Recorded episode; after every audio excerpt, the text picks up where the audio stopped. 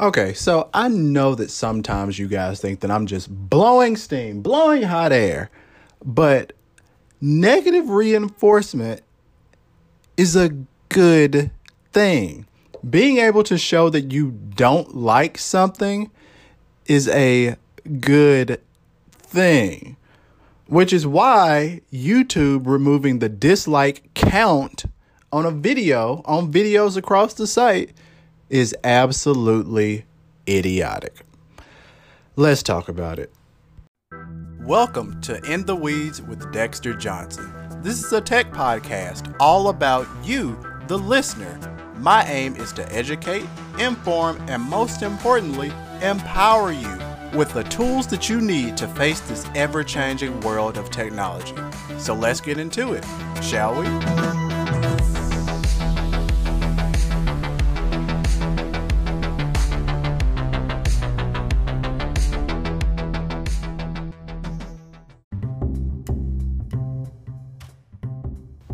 So let's talk about it. YouTube. YouTube just isn't some video sharing, video streaming website. It's literally the second largest search engine on the planet, right behind Google. We should all be using DuckDuckGo, by the way, but that's a, another podcast episode. And personally, when we when we go and we look at a video, so for example, let's just say I'm trying to learn how to paint a wall in my home, okay? And I'm looking up the instructions for doing so. I'm seeing two videos, both having 1 million views apiece, and let's just say both of them have 100,000 likes. But let's just say one of them has 2,000 dislikes, but the other has 300,000 dislikes. Here's the thing that would make me choose one video over the other. I would choose the one with the least amount of dislikes because apparently either the information is stale and old in the former video or perhaps it's just bad information. So essentially, what YouTube is doing, those freaking idiots in Mountain View, what they're doing is that they're removing the choice that we have because they don't want to have dislike attack campaigns and harass the creators. Guys, here's the thing. If you're making content on a public forum, if you're exposing yourself on a public forum, then you have the right to be judged. I have a podcast that we have a nice amount of people that listen to it. Here's the thing if my ratings on iTunes were low, it's a reason behind that. And if you haven't reviewed the podcast on iTunes, please do so. But if my ratings are low, perhaps there's something about my content, my delivery, my information that I'm providing. Perhaps there's something that I need to change. And here's the thing the change is rolling out, and it started rolling out yesterday, gradually. Gradually.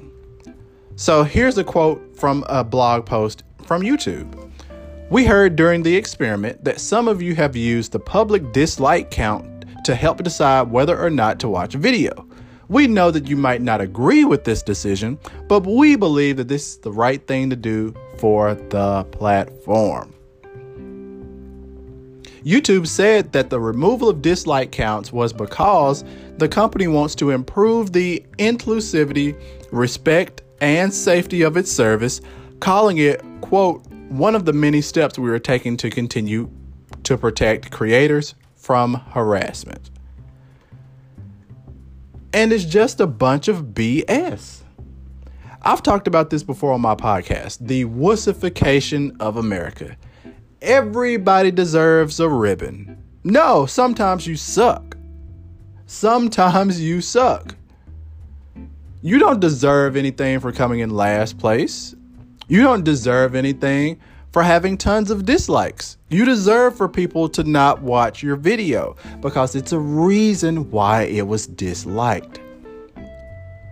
If someone is spewing hatred and bigotry on one of their videos, they deserve a dislike. They deserve to be disliked into oblivion. But see, this is the problem that we're going towards because now, what can we trust? Because YouTube thinks that it's something that it's not. YouTube is not a web form. YouTube is not a Twitter or an Instagram. You know, that's not what they are. They're something a bit different when it comes to media, and it is okay for us to know if something sucks. I mean, if that's the case, go back to the old school star system where you had a zero, well, basically a one to five star rating that a video could have. I would like that more than removing likes and dislikes. At the end of the day, this is simply a bad move. It's pretty stupid, it's cringy, and this whole inclusivity crap is a bunch of nonsense. If your content is awful, your content is awful.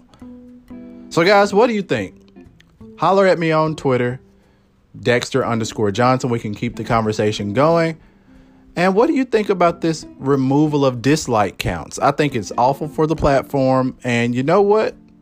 We'll see what happens. We'll see what happens. But I hope that the feedback is so negative that YouTube is forced to rewind. Thank you for listening to another episode of In the Weeds with Dexter Johnson. I'm hoping you're coming away more empowered, educated, and enthralled in the technological world. Be sure to tell a friend, share this episode, and follow me on Twitter at Dexter underscore Johnson. And most importantly, stay tuned for future episodes. Until next time.